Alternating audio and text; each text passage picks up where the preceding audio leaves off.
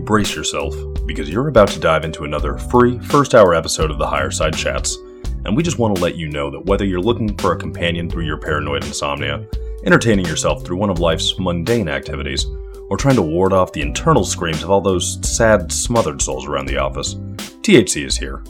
And you should know that every episode of the Higher Side Chats has an entire second hour for Plus members. Sign up at the thehighersidechatsplus.com and you'll get years of Plus show archives, lifetime forum access, a special invite to Greg Carlwood's monthly joint sessions, MP3s of THC music, bonus episodes, tour videos, and 10% off t shirts, grinders, and whatever else ends up in the Higher Side store. It's $8 a month that you won't miss, so become a Plus member and treat yourself in these troubled times. Always action packed and commercial free, which means you'll unfortunately never hear my voice again.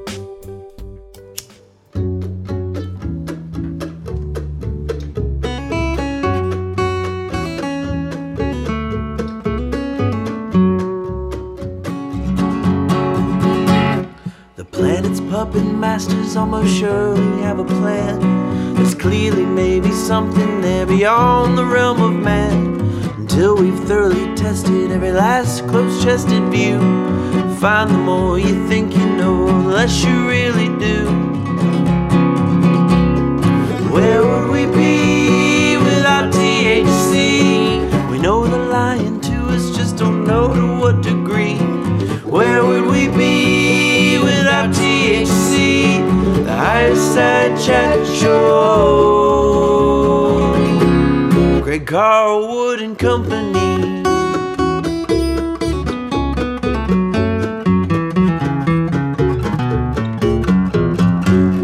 All right, higher side chatters, brace yourself for an off the radar ride today as we penetrate the snickers, stigmas, and social awkwardness around a topic that I think you'll find is much more significant than you thought it was. And I'm sure many of us would admit that a culture can find itself in weird places, and human beings have an uncanny tendency to blindly go with the herd that makes me think those advocates for origin theories that involve engineering us for obedience might be onto something because there's no other way I can rationalize a long tradition of cutting off parts of baby penises all the way into 2018 without ever so much as a real conversation about it. Who decided this was okay? How did it get to be the norm? And why, like many important topics we consider here, do so many people spout off a few regurgitated bullet points in support of it, suspiciously as if it was implanted right in their brains? Well, a vigorous and lengthy golf clap is in order for today's guest, filmmaker Brendon Marotta, for tackling this uncomfortable conversation head on with his recently released and now award winning film, American Circumcision, which breaks down the arguments from both sides of the situation, examines the history, and explains the gory details and data we should all be fully aware of before we make up our minds about it. Like my teacher said in sex ed class so long ago, if you can't talk about it, you probably shouldn't be doing it. So, here to talk about everything you ever wanted to know about circumcision and probably more, Brendon, my man, welcome to the higher side. Thank you. That was a great introduction. Thanks. I, I like to have fun with those intros, but I am really psyched and thankful that you're here. When I heard about this film, I thought, you know, that's interesting, but I'm not sure it can carry a full episode of this show because how much is there to really know? And well, when I watched it, I was definitely impressed, learned way more than I expected to, and I actually got emotional about it despite my heart being two sizes too small. And maybe we should ease into this one with that classic cliche question of how did you find yourself making a film on the subject of circumcision? So, I think, like most Americans, it was not a topic I'd thought about a lot before. It was something that I just sort of thought, well, there's nothing I can do about that now. So, why think about it? It seems a little uncomfortable. It seems a little weird. And besides, what is there really to know about this issue? And at the time, I was in Los Angeles. I was working as a filmmaker, and I was sort of focused on escapist things like horror films and sci fi and, you know, stuff I got paid for essentially. And at the same time, I started going through a period in my life where I was looking at a lot of things that happened to me in early childhood that might have affected me later on. And I was reading a lot of the, you know, psychology stuff about how early life events impact you later. And I would run across this in those readings. And I thought, well, you know, there's nothing I can do about that now. It made me uncomfortable because I think, like a lot of people, I want to feel like I'm in control of my life and I can change, you know, my beliefs and my patterns and all of these other things. But that was something I couldn't really change. So I just kind of pushed it out of mind. And then later, I have a meditation practice, and the meditation that I practice is just being present with whatever is there. It's nothing mystical, not trying to achieve any strange states of mind. It's just whatever comes up in my consciousness, I be present with it. And during a meditation, I had the word circumcision come into my mind. And I had this really cold sensation in the body. It was this very sort of uncomfortable feeling, and it felt like all my energy drained down to my belt. And it happened a couple times during this meditation. I thought, that's really weird. Like, some part of my consciousness clearly wants me to look at this. So I'm going to pay attention to this and actually do some research. And one of the first things I found is something that we cover in the documentary, something called foreskin restoration which is where men take the remaining skin that they have and slowly stretch it over time. And this doesn't get back all the nerve endings of the foreskin, but it does get back some of the form and function and creates a covering of that part of the body again. And so I thought that's really weird. But all my life I've been told there's nothing you can do about this. And clearly there's something you can do about this. So what else have I been told that isn't true? And I started having what one of my interview subjects called the obsessive epiphany, which is the moment when you realize there's more to an issue than what your culture has told you. And you start researching everything about it, you know, reading every book, searching every article, watching every film, listening to every podcast. And I felt like the things that I was learning were really important and things that the wider culture wasn't aware of and that I needed to communicate in some way. And like I said, my craft is as a filmmaker. It's what I do professionally. It's what I love doing. It's what I've wanted to do since I was 14. So film seemed like the natural place to express that. And that's what led to the documentary. And, you know, within a month of learning all of this, I was traveling up and down the coast, interviewing every person whose book I'd read and whose website I'd seen and whose work I was aware of. So that's what led to the film. And I think that a lot of people are afraid to look at this issue because they have this idea that if they look at the issue of circumcision, it's just going to make them feel bad in some way. Hmm. And there's going to be nothing they can do about it. And what I found is very much the opposite that there's a lot you can do about it if you're willing to look at some of the difficult questions this issue raises. Mm. So that's what the film explores and what we get into in the movie. Well, well said. And I think that is really the heart of the issue. I think another thing is that people can be self centered and to admit that there's something wrong with this issue might mean to admit that something bad happened to them. Or they might think, well, it happened to me. I'm here. You know, I'm not going to fight too hard to end this practice because it's too late for me. Those kind of thoughts. But I do think the trauma issue is kind of interesting because one of your subjects in the films mentions that people can have flashbacks or reoccurring nightmares about being laid out on a medical table with figures looking down on them and some type of sexual experimentation happening. That sounds like uh, some other things that we cover on this show from time to time. And I thought the correlation was interesting. Who knows where these things really come from? Maybe it can come from something like that. It certainly seems traumatic. And I guess in terms of framing up the topic, what are some facts and statistics about circumcision you could tell us that might grease the wheels a bit and give us a general lay of the land?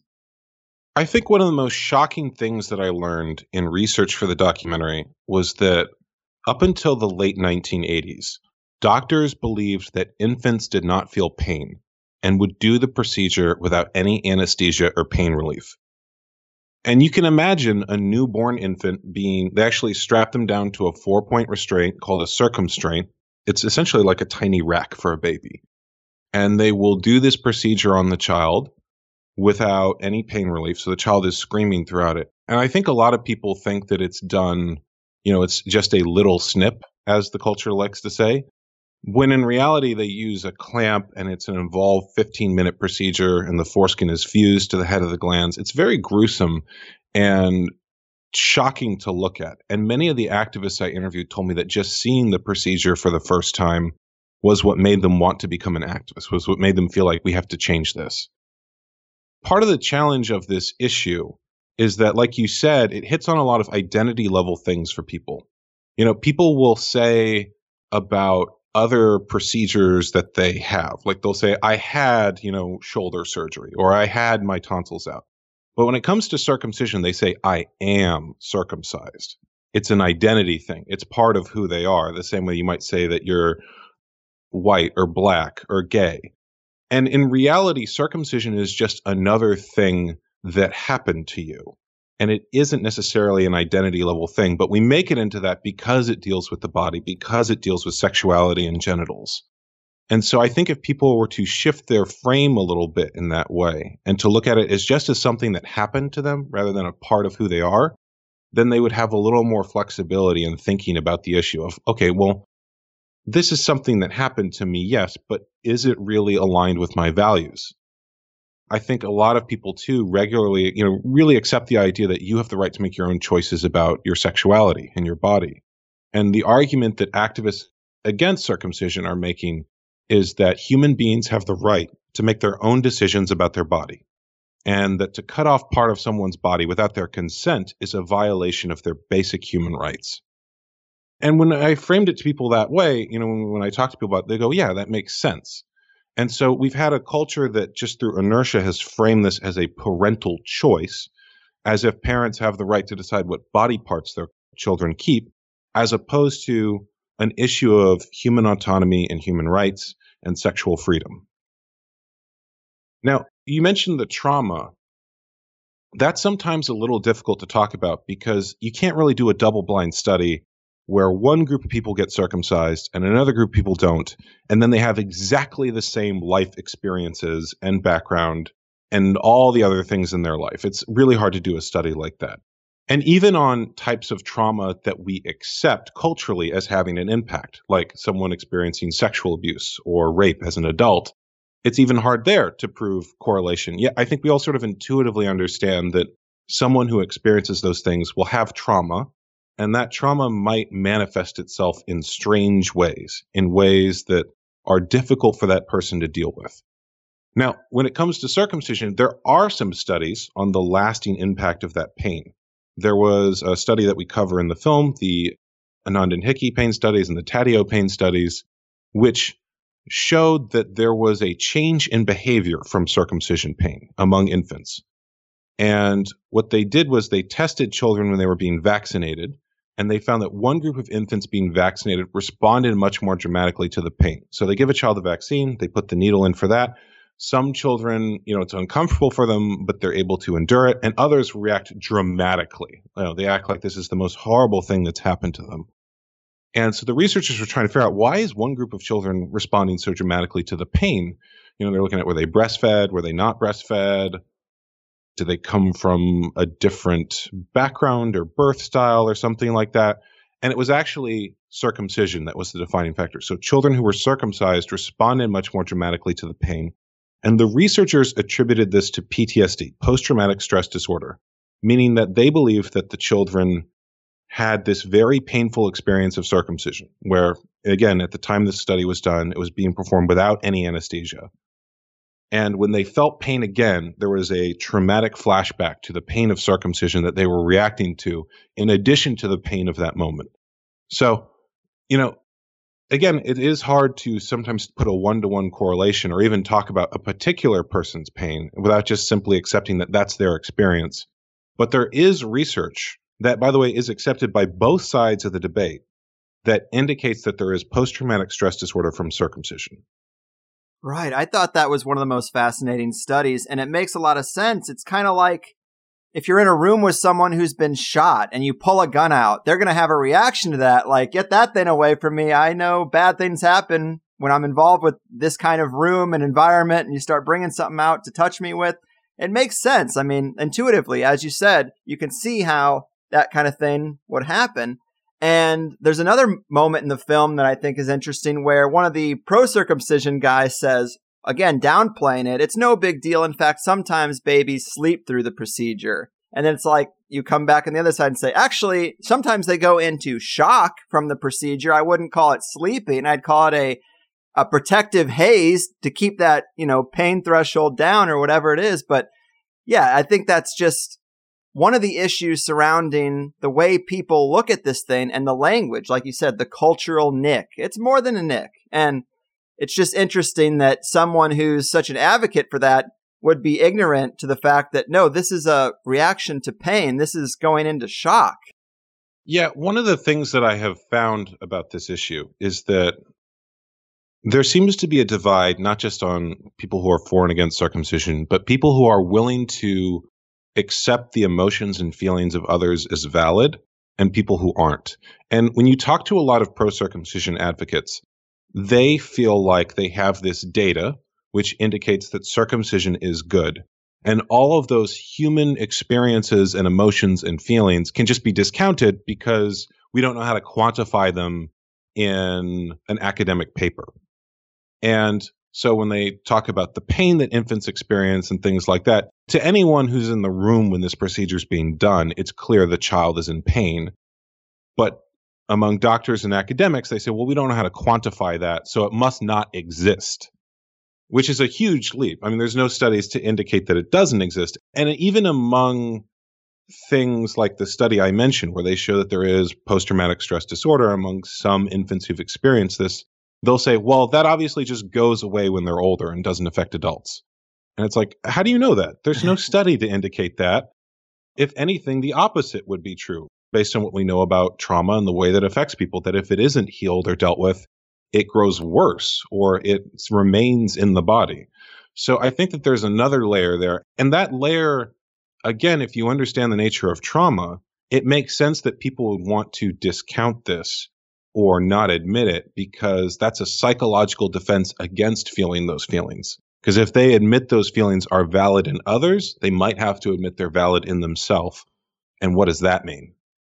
Deep, man. Yes, we are funny creatures, but that pattern seems to exist in so many different issues, and this is definitely one of them.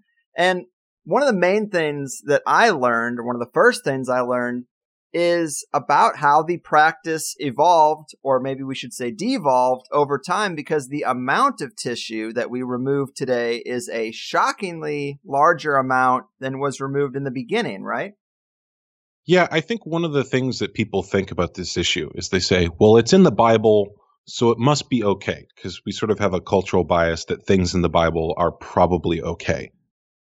And in reality, the type of circumcision that was practiced in ancient Israel, in Old Testament, you know, Torah, biblical times, is different than the practice that we do in modern America.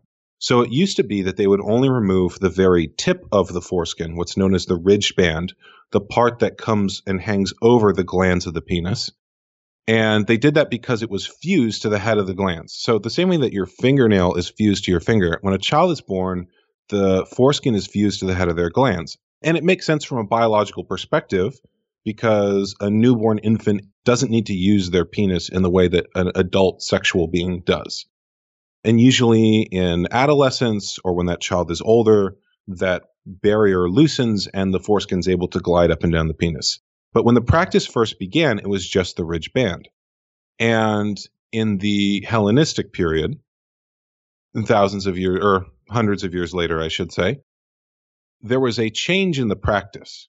And the change came because Jewish men wanted to participate in Roman athletic events. And Roman athletic events were typically done in the nude. And having the glands of your penis exposed was considered lewd you know, if you think about it, when the penis is flaccid, when it's not erect, that skin is going to cover the head of the penis. And so having it exposed would be seen as lewd and sexual because that would only happen if someone was getting an erection.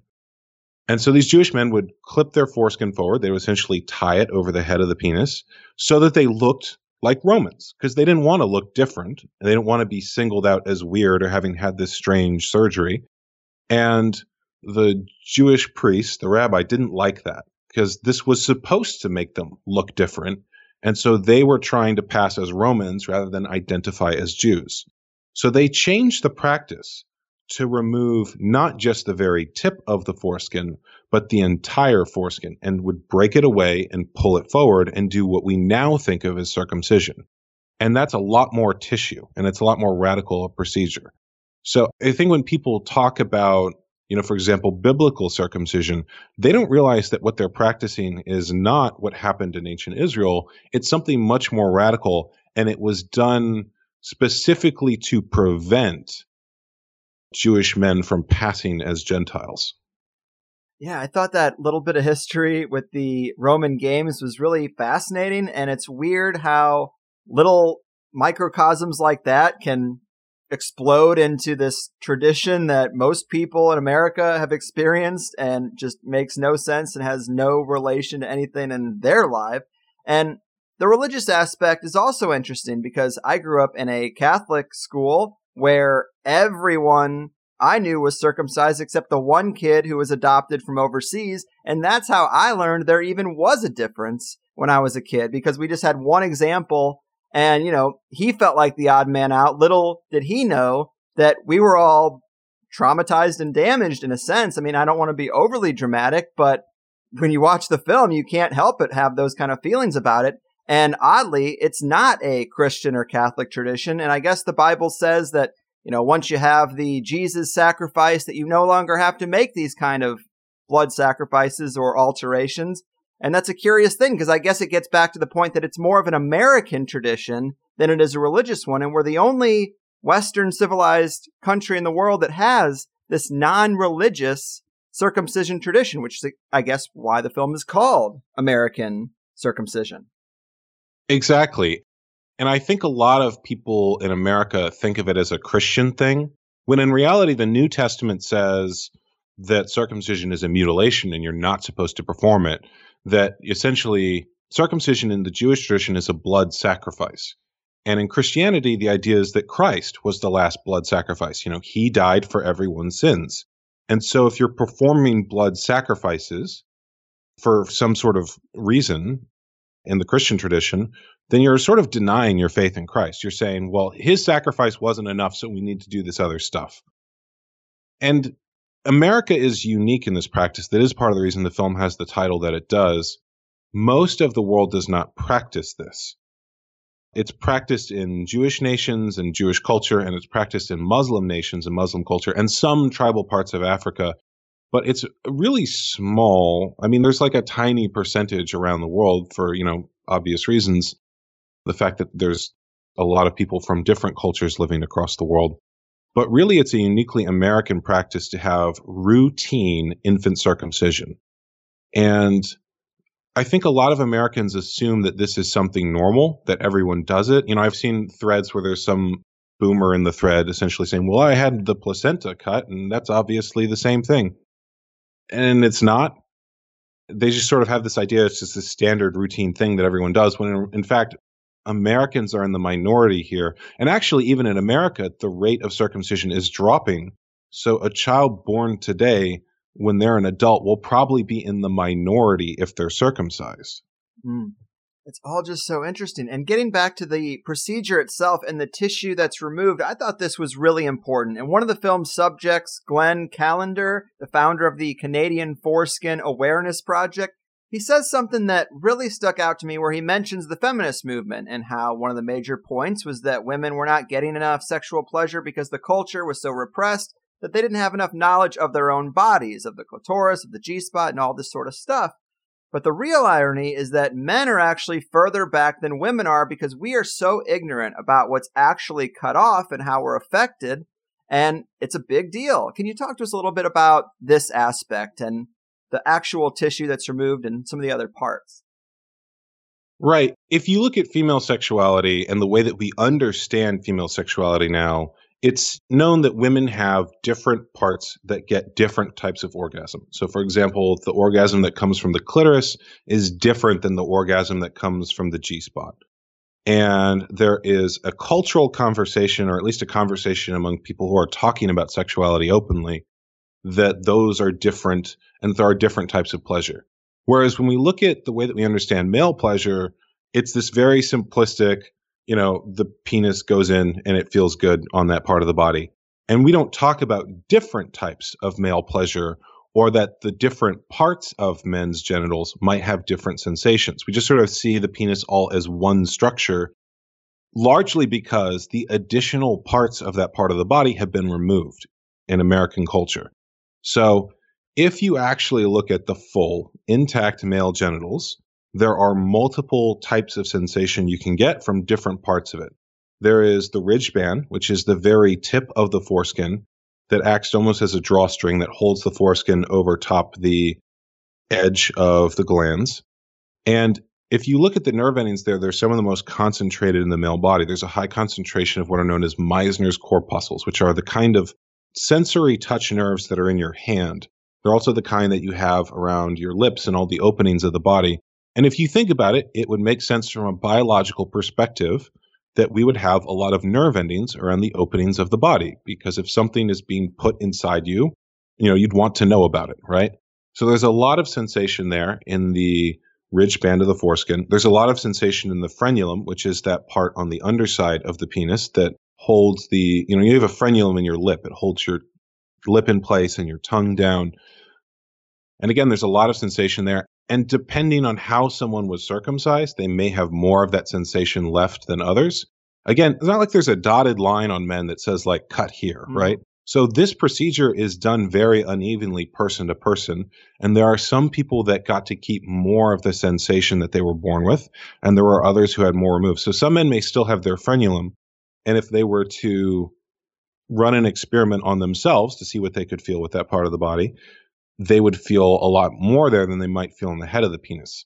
The head of the penis is actually one of the least sensory parts of the man. If you look at the number of nerve endings, it's actually more so the inner lining of the foreskin that has more. And again, you know, if you are circumcised, there'll be a scar line and there's tissue below that scar line that's a maybe a little darker and a little rougher and tissue above it that's a little lighter and if you were to just run your finger over that, there would probably be more sensation on the remaining inner lining of the foreskin, the area above that scar line, than there would be below. And I know that this is may seem a bit graphic to some people. This is like a very in-depth discussion of sexuality, and probably more than most men or really anyone has had the, about male sexuality before. But I think it's important to have that conversation because we've had that conversation around women and think about where women would be and how much pleasure they get out of their sexuality if we lived in a time when we didn't even acknowledge that women had orgasms, which is there have been periods of history when that was the case, right? So we haven't had that conversation yet about men. And if we're willing to have that conversation, if we're willing to acknowledge these aspects of our biology and our sexuality, then we could start to experience those types of pleasure. And even if you are circumcised, even if you don't have all of those parts, you'll be more aware of the pleasure you can get. So instead of just having a generalized feeling that this is like, okay, well, when I have sex, it feels good, you'll be aware of the places in your body it feels good and able to get more pleasure from them. Mm-hmm.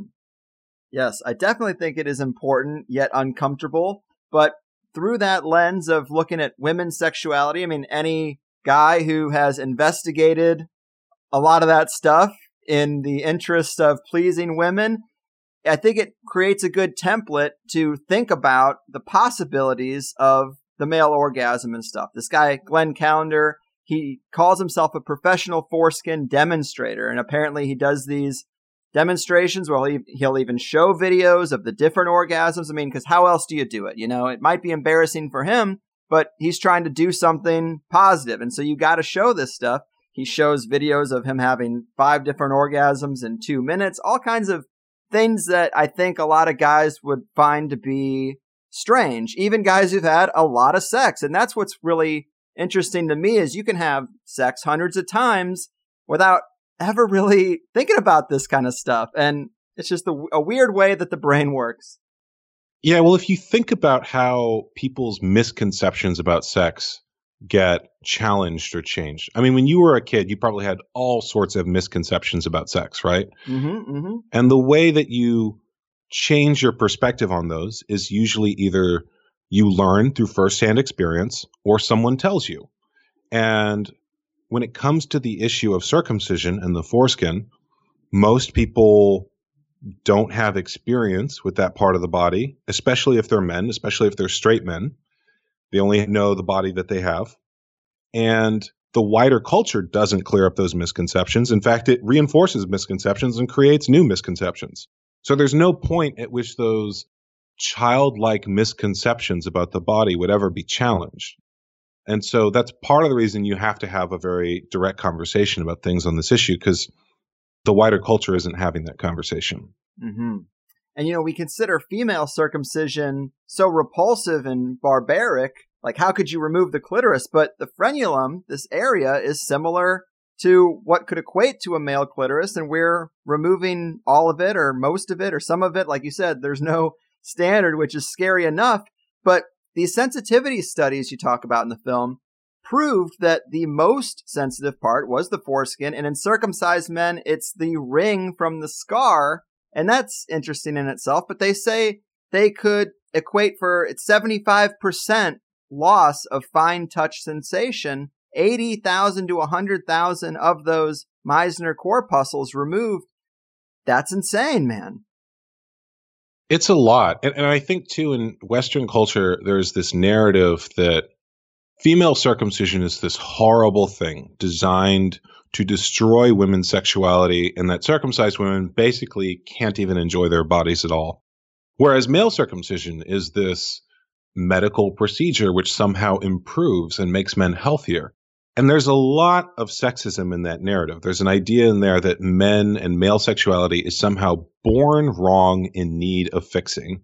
And there's this idea that female bodies are somehow more to be protected and more special than male bodies.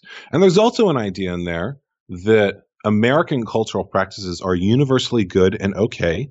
And foreign practices, the practices of brown people and African people, are somehow really bad and awful and barbaric.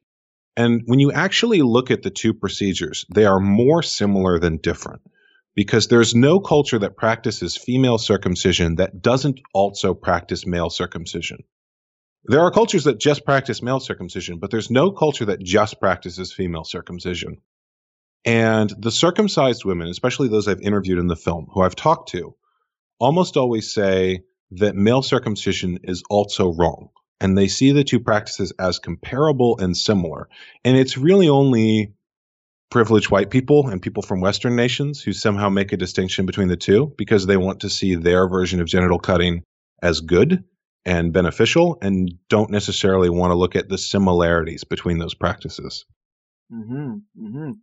And let's do talk about some of the pro arguments or the common misconceptions, the things that people who are listening now might get faced with if they start trying to become advocates for this kind of stuff. What are the typical talking points and how accurate are they? So, part of the challenge with pro circumcision talking points is that they fit in a headline and don't make a lot of sense when you start deconstructing them. So, when you say, well, it's cleaner, okay, cleaner how? Do you mean less germs? Do you like do you have a study to back that up? Does soap and water not cure whatever cleanliness problems you think the, this part of the body might have? Is there something inherently dirty about the genitals and sexuality that's somehow different than, say, you know, the inside of your ear or your mouth? It doesn't make a lot of sense when you start breaking it down.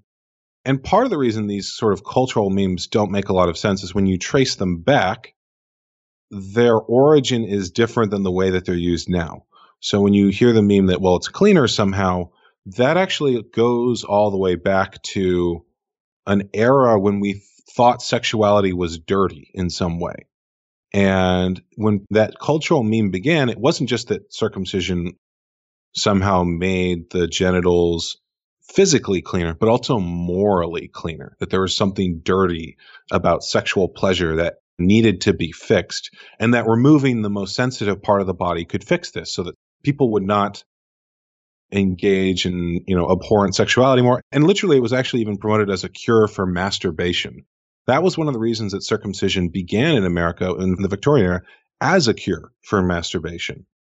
So when someone says in modern times well it's cleaner they're obviously not coming from the same frame of mind as a Victorian trying to stop masturbation. Yet that cultural meme has gone through the culture so much that it's just repeated sort of without thought. And when you go into a lot of pro circumcision talking points, they sort of fall apart under similar scrutiny. You know, there's this idea sons need to match their fathers. Well, do you remember comparing penises with your father as a child? Is this something that like people do? Like that's mm-hmm. absurd. There's no young man who feels a deep need for him to match his father in that way.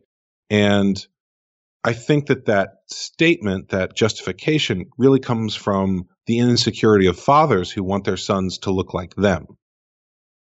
Pro circumcision groups will sometimes make medical arguments about circumcision. They will say that it reduces sexually transmitted diseases, that it reduces the spread of HIV, which again, these are diseases that adults get, sexual adults, not necessarily infants.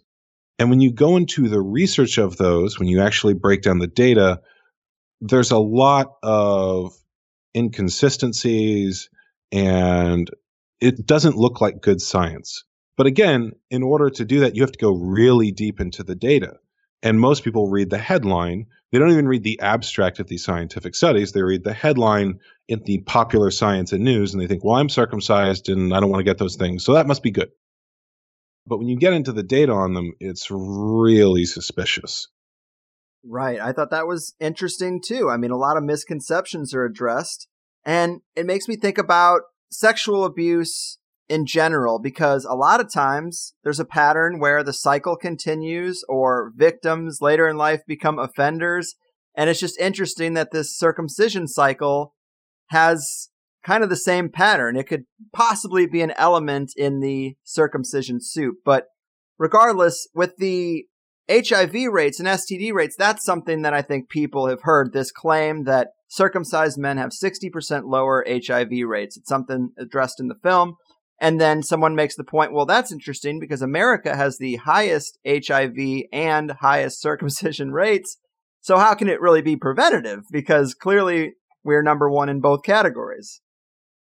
Yeah, I've heard it said that circumcision is a cure in search of a disease, mm. meaning that when this practice was started in America, HIV was not the reason it was done. It was done for other reasons. And when those reasons were disproved, they found a new reason.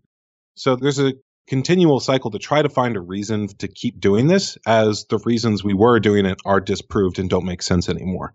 And HIV is the latest one because HIV is sort of one of the scariest medical things out there now, right? It's the big bad, if you will. But when you actually get into the data of that, the claim that it reduces HIV by 60% is a relative risk reduction and the absolute risk reduction is closer to under 2%. So if you're outside and you go inside, you have reduced the relative risk of getting hit by a meteor by thousands percent. Yet, what are the chances of that really happening, right? So people will sort of jack up their statistics by talking about relative risk. And it's worth mentioning too, the studies that are used to justify this claim were all carried out in sub Saharan Africa and don't necessarily apply to the United States. So the reasons people get HIV in the United States are different than those in sub Saharan Africa, especially in places where, you know, oftentimes there isn't clean running water. And on top of all that, even if we were to accept that circumcision reduced HIV by a certain percent, we wouldn't accept that claim in the case of female circumcision. We would say, well, adult women have the right to their own body. And even if something done to their bodies would reduce the transmission of HIV, they have the right to make their own decision about that. And there have been studies that suggest that female circumcision reduces HIV, but those studies, very interestingly, have been scrapped partway through because the researchers were afraid it would be used as a justification for female circumcision. So the cultural double standards play here too. And the sequence I had on the HIV studies in its first version was about an hour long. I could do a whole documentary just on those studies and the problems and challenges with them. There's the fact that more people left the study than stayed in it. There is the fact that the group that was circumcised got medical counseling that the other group didn't. Medical counseling, by the way, in which they were told to use condoms, and the circumcised group used condoms at a higher rate. So, right there, do the studies show that circumcision has an effect on HIV or that a group that uses condoms at a higher rate gets HIV at a lower rate? I mean, uh, this the people involved were paid. You, you, can go you know down the list of different challenges with these studies, and then there's an also a, another conversation to have about the amount of money that went through them. So, forty million dollars from PEPFAR, from you, the taxpayer, went to circumcision campaigns in Africa to stop the spread of HIV. And there's been significant money contributed from the Gates Foundation and from the Clinton Foundation, from all these big groups that ought to be able to know that the data involved does not really justify this. And a lot of people have suggested that there might be something strange going on there. But again, you know, there's not a lot that comes out of these circumcision campaigns in Africa that isn't from the people that are doing them. And it would require further investigation to really understand why all this money is going to that. But what we do cover in the documentary is whether or not those studies are true and applicable to America. And I think if you go through the data, it doesn't make a lot of sense to even apply those to an American setting where I just don't think that most people, when they're making decisions for their children's health, are really worried about HIV so much that they're going to hold their child down and rip part of their body off as they scream in pain. Like it does not make sense under scrutiny. I agree. And interestingly enough, before I ever heard of this documentary, I was in a conversation with some friends, and one of them disclosed to me that they had to have an adult circumcision for medical reasons. I didn't pry too much, but they did say that it is night and day different, the sexual experience and the feeling. And I thought it was just very unique to get that insight from a person who would have that procedure at adulthood so they actually could compare. And it stuck out to me. And then this documentary confirmed a lot of what he was saying. Man, when I'm listening to it, I just can't get over the the question of who cares? Like, what kind of person or organization is passionate about making sure this happens? Like you mentioned, you have these clips of politicians like Hillary Clinton announcing millions of dollars dedicated to circumcising Africans, and everybody just stands up and applauds. And it's like, why do you care? How about getting them running water or something like that? I mean, it's just an odd thing to be preoccupied with unless there's some kind of other agenda I'm not aware of. So I've heard two theories on why organizations are pushing circumcision as a practice. The first, and probably most likely, is medical liability. So the organizations involved have practiced circumcision as a medical practice for a long time. In particular, the American Academy of Pediatrics, which is you know one of the largest pediatric trade organizations in the country. And if they were to say that this practice they've been doing a long time is actually harmful, is not necessary, then they would open themselves up to lawsuit. And malpractice insurance is one of the biggest expenses for any doctor and any doctor's organization. And if they were to say that, there's a possibility that every circumcised man in America would have a potential lawsuit against them, which is a lot of money. So it would financially destroy them. And so the theory is that their legal team has said you absolutely can never condemn circumcision. You can say, well, maybe there's some benefits and there's some risks, but we leave it up to the parents to decide, but you can't say it's wrong. So that's one theory. And then the other is that if circumcision were to be challenged on moral and ethical grounds, medical circumcision were to be challenged, that it would also threaten religious circumcision. And if you say, well, you don't have the right to cut off part of a child's body without his consent in a medical setting, then that might also apply to a religious setting because people have religious freedom. You know, if you're a Christian, you can't tattoo a cross on your child. You can't practice female circumcision on your daughter if that's your religion. Why would you be allowed to do something as invasive or more invasive to your male child? So there is also a theory that there are Jewish interest groups who really do not want to see this practice compromised and might not even want to be singled out in that way because circumcision is designed as a mark in Jewish culture to identify Jewish people as different in some way. And there is a fear among some Jewish people of being seen as different or singled out or targeted or persecuted. And so if everyone is circumcised, they don't stand out in that way. But they're not going to give up their practice, which they've, you know, identified with, which they see as a religious right. So the two theories that I've heard that are most plausible are that groups that are doing circumcision don't want to give up the money involved and don't want to get sued out of business. And religious groups don't want to give up what they see as their religious right and also don't want their practice to be seen as different or wrong in some way. Mm-hmm. I think you're definitely onto something with the malpractice issue because you follow the money on most things and that's where you're going to find the motivations. And a part of me does think of it as like something we take for granted as just an outpatient procedure for babies, like uh, recommended uh, tire rotation with your oil change. It's just another line item on this massive bill given to new parents.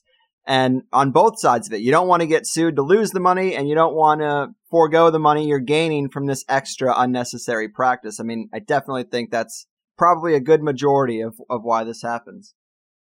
Yeah, there's also a third possibility I've heard, which is there's a lot of money made in the commercial sale of foreskins.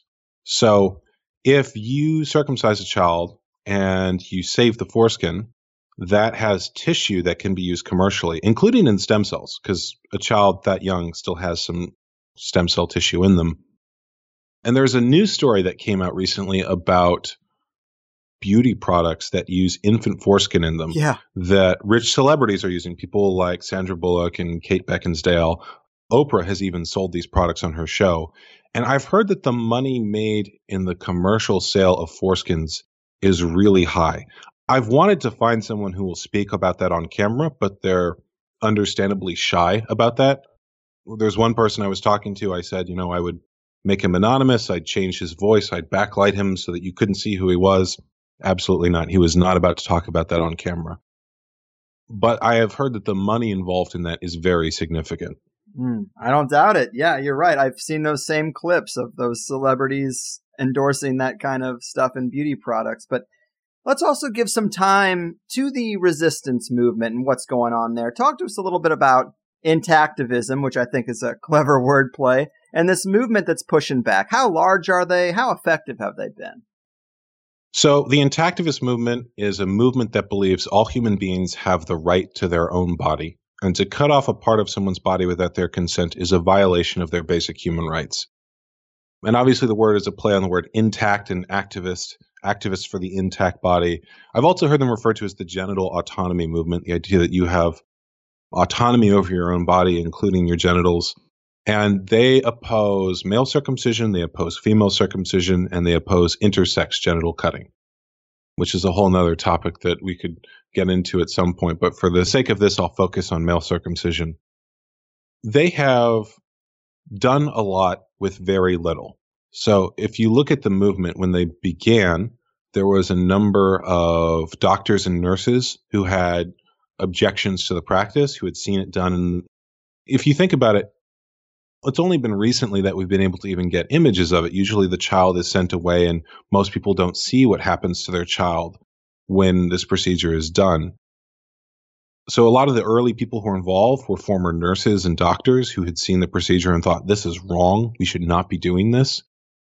There were a lot of parents and men, especially a lot of gay men who'd had the comparative experience and had seen both bodies and thought, wait, like, why does my partner have this weird scar here? why does this person I know have a botch of some kind? That doesn't make sense. And they just basically took every opportunity they could to talk about this and speak in public about it. They also published academic literature, they made media, you know, everything that you would expect an activist movement to do.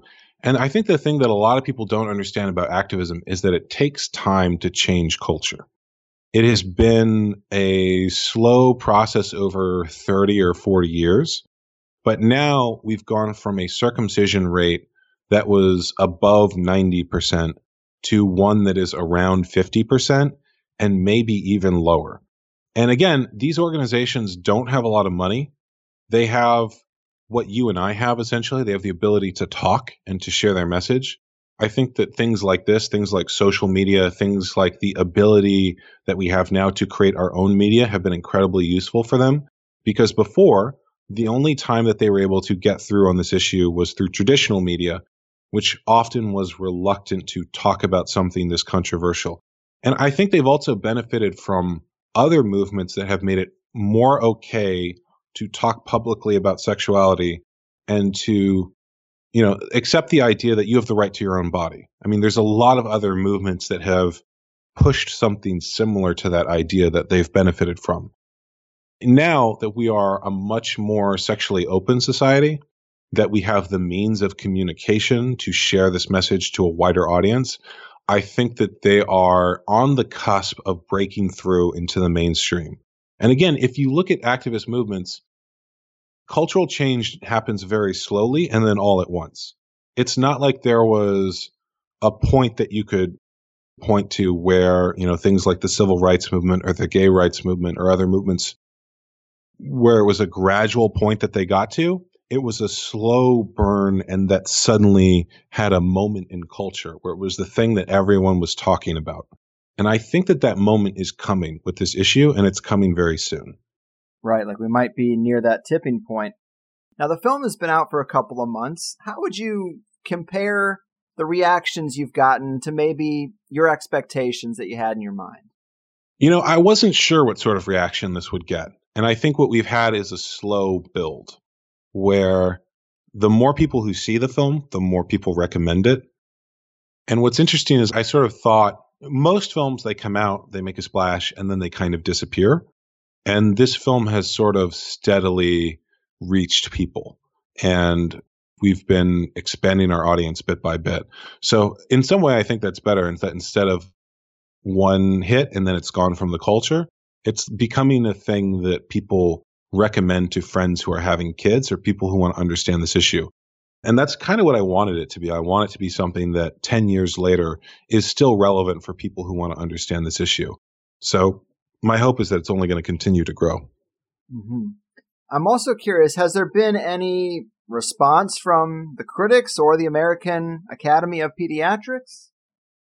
So we've had a couple people respond in interesting ways. I kind of like different reactions to the film. I've gotten a couple hater reviews, and they're really entertaining to me. You know, I, I feel like if someone is triggered enough to write a really crazy, insane review, that the film affected them in some way, and that's interesting to me. And there's a few of those out there. I actually had we had a screening at Oxford Town Hall recently, and I got a request from a reporter for comment that there were people who were going to protest the film and basically say that it was anti-Semitic because it was criticizing circumcision. And I replied that we interviewed Jewish men on both sides in the film, and that these Jewish men say they feel really harmed by the practice, and that anyone protesting our film should be seen as an anti human rights activist trying to silence Jewish men. And so that article ran, and then no one showed up to protest the film. Mm. so I think my quote was a little too effective. uh, but the AAP is aware of the film. And it's funny because they haven't said anything about it publicly. Their national convention was a couple months ago, or I think it was late October, early November. And I tried to place an ad for the film there for their conference. You know, you go to a conference, you get a bag and it has all sorts of free giveaways in it. And then sometimes there's ads in the bag. There's an info card for different groups, right? So for $5,500, you could get an info card in everyone's bag for one day. And for $10,000, you could get a card in everyone's bag for two days.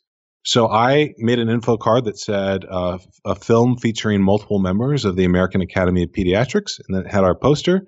And I tried to place it as an ad, and they said no, absolutely not, and didn't give me a reason beyond that. So I, I literally could not pay the organization thousands of dollars to talk about my film, but they are aware of it. And when I visited the conference, there were people there who were very high up in the organization who recognized me on site. So I made eye contact with one of the members of the American Academy of Pediatrics Task Force on Circumcision, And like his eyes went wide the moment he saw me, which means they're paying enough attention to it that they're able to recognize me just from my face without me saying anything or anything like that. And I think they feel really threatened by it. But they're also aware that engaging publicly on this issue is a challenge for them. And so I'm 100% certain they've had meetings about the film, but they're right now keeping publicly silent on it. Well, that's got to make you feel good a little bit. They've kind of identified the troublemaker, and I think you've got all the arguments on your side. You know, there's a part of me that likes being a dangerous artist, and there's another part of me that's like, I'm just a guy talking about the facts and what's there. And there's a way in which I don't see myself as very threatening. And I also feel like I'm willing to work with them.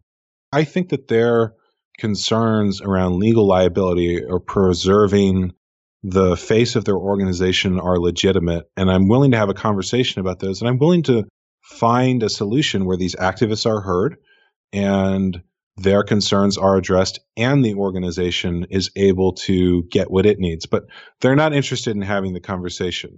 I think they see this whole thing as annoying and would rather throw money at the problem or or try to avoid it as much as possible or personally attack the people involved, which is unfortunate. Yeah. Oh man, boy, it seems really tough to try to navigate those waters and try to correct this tradition and also not have them admit to causing harm. That seems very delicate and a hard tightrope to walk. It is, but I think it's possible.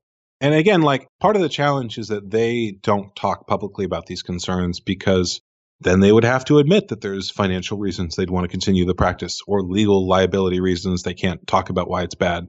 So even having the conversation or admitting the interest they have is not something they want to do. Right on, man. And so as we're kind of getting to the end of the road here, the film ends with a dedication. And I was kind of curious, what is the story behind that dedication? So at the end, we, we have a dedication to Jonathan Conte, who's one of the people who appears in the film. Jonathan was a member of Bay Area Intactivists, an intactivist group in San Francisco. And for a lot of people, he was a public face of the movement. He was a very well spoken young man who had a lot of grief over his circumcision and spoke very eloquently about it. And about two years ago, ended his own life. And it was a very clear, deliberate choice the way that he did it. It was something that he had planned. And he had a lot of grief over this issue. He felt like that it was wrong, that he was harmed, and that there was no way of changing things. And I think if there is a recipe for suicide, it's feeling intense sadness and grief and feeling like you're alone in it and that no one in the larger world is willing to listen to you and feeling like it will never change. And so he was someone who meant a lot to people involved on this issue. He was someone I interviewed in the film and I felt like it would be meaningful to honor him by putting that dedication at the end. Mm-hmm. I agree. It is very sad, and it is nice that you did that. Well, man, we pretty much covered it. I really thank you for making the film. I certainly learned a lot, and I think the people who listened today did as well. Please give them the info they need to find and watch American Circumcision for themselves, as well as anything else you might be working on or might want to tell them before we close it out. So you can find the film on circumcisionmovie.com. It's available on Amazon and iTunes and Vimeo. We are at Circ Movie on all social media. You can find me at brendonmarotta.com and at BD Marotta, BD M A R O T T A, on all social media. I feel like this issue is something that's going to continue to grow. And I have some other film projects in the works, but I can't really talk about them yet. So you'll just have to follow me and see for yourself. right on. Well, again, very informative, super important issue, as odd and uncomfortable as it might be for some. Big thanks to you again and keep up the great work. Keep stirring pots. Thank you, and thanks for having me on. You got it. Sweet Jesus, people, give yourselves a hand. You're still with me. We did it. A full THC dedicated to dicks. Seriously, though, I did learn quite a bit, and I absolutely think we should stop doing this rather than just trying to downplay it after the fact. So I was really happy to do it and try to maintain a professional manner, but it's also a little comical that THC now has a dick show. That's just the reality of it. And to be honest, for several years, I was one of those people of the mindset that, yeah, we probably don't need to do it anymore, but I'll get my kid circumcised for the cosmetic reason. Like he's being prepared for some kind of dog show or something. But I think that's probably the most common mindset out there. And I hope now people who are of that mindset are reconsidering. Because when you get into the severity of it, cosmetics just isn't a good enough reason anymore. Was actually something that happened on this show way back in the day, probably in the first year even. But I had a guest by the name of Lennon Honor, and he was speaking in reference to circumcision and vaccines, but he felt deeply about the idea that it is a father's duty to protect their kids from harm. Pretty simple premise, but he took it to a deep philosophical and spiritual level, and his passion was pretty convincing.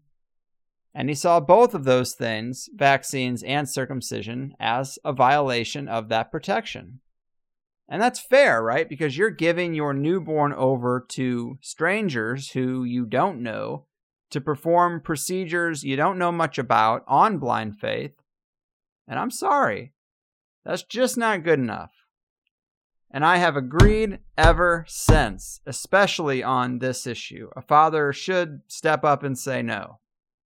Any parent, really, but, you know, matters of the penis, I think it's okay to defer to dad, at least on this one and don't be afraid to buck the trend. As Brendon said, the trends are going the other way anyway, so you might do something so your kid's not the odd man out and make them the odd man out. You want to have that conversation with a 12 year old? I just thought your penis would look better. I don't want to have that conversation, I'll tell you that. Brendon definitely gave us plenty of reasons to avoid it, but it is really a multi layered issue. The psychological piece is no small thing. This attitude that, well, I had one and I'm fine, so let's just keep doing it to everyone else. It's no good. Yeah, to actually stop means maybe there is something wrong with it, and that might mean something wrong was done to you, or to your brother, or to your son, or to me. I guess I'm okay saying that. I was wronged. But I don't want guys out there to start thinking, yeah, I am a victim, and start tracing all their issues back to the big slice. For me, I think my response is that I'm probably not going to restore my foreskin. But after I saw all the things that can go wrong, and we know the medical system fucks up, I see it as an unnecessary risk and a pointless procedure. And what I learned was that us guys who were cut as kids, we really are ignorant of what we're missing. We really cannot speak from any kind of informed position. Imagine instead of foreskins, we had some arbitrary tradition of cutting off pinky fingers. Now, pinky fingers feel like a big deal, no doubt, but you can still hold a fork or a pen. You can still drive. You can go through life feeling as if you didn't really lose anything. Until someone who still has their pinky fingers comes around and says, Hey, wait a second. Having this extra finger is actually really useful for my life. And when I look back, if I didn't have it, that would have been a real shame. Maybe listen to that person. Or imagine we put drops in babies' eyes that make them go colorblind. Yeah, you could still get through life, but you'd never really know the full extent of what you're missing. If most people had it done, you never knew color yourself, and a doctor recommended it, a lot of people would just do it. And the full spectrum of what a person would be losing would just be an idea. I'm only saying you don't know about what you don't have. You don't know what you're missing. If everyone else around you is also missing it, that doesn't help. And I didn't realize the foreskin was more than just a skin sheath. And I'm pissed. Pissed might be a little strong, but I definitely am not happy about it. And anyone who's circumcised should probably watch the documentary and really look at those parts where they describe the differences and what it's like to be natural. I'm probably not going to lose sleep about it, but it's definitely interesting. And for that reason, I consider this a pretty good episode. Very off the radar topic. Who's going to be talking about this kind of thing, if not THC, right? But all real glory goes to the guest. It is his film, and it's a documentary that's worth a watch. Even if it doesn't change your mind exactly, you should not take the decision so lightly that you can't dedicate 90 minutes in a follow up conversation with your partner before pulling such a fragile trigger. And if you only heard the first free hour today, you probably think you heard enough, but that is not true, folks.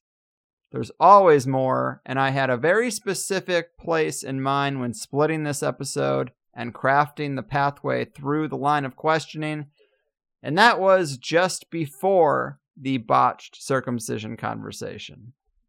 I reserve that for only the hardcore plus people because what I saw in that documentary in the segment on botches fucked me up. And even a 1% risk of that is not worth doing it.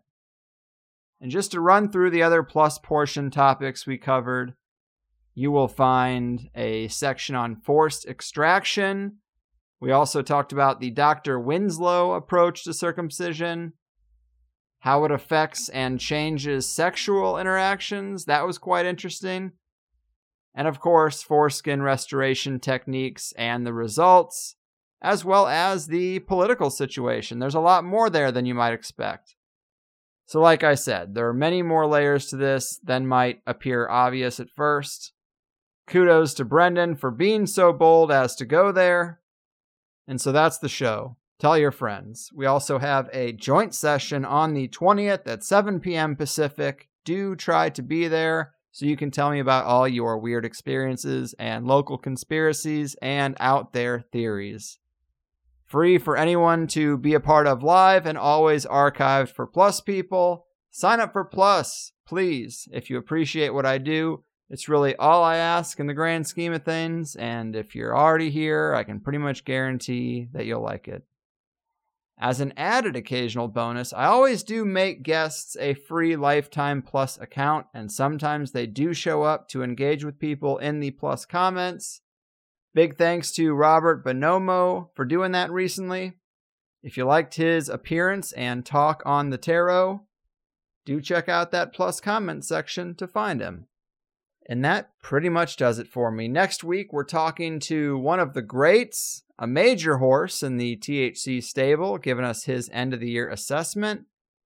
And then we have a medical conspiracy themed show aimed at the ladies to counterbalance today's for the guys. So stay tuned, or at least come back. I guess you're free to go do other things in the meantime, but until then, I've done my part. Your move, dick cutters. Your fucking move. Oh no, you see, the world isn't random, it's attached to puppet strings, control over everything. The nine to five is trying to steal you. Now, don't that job seem silly?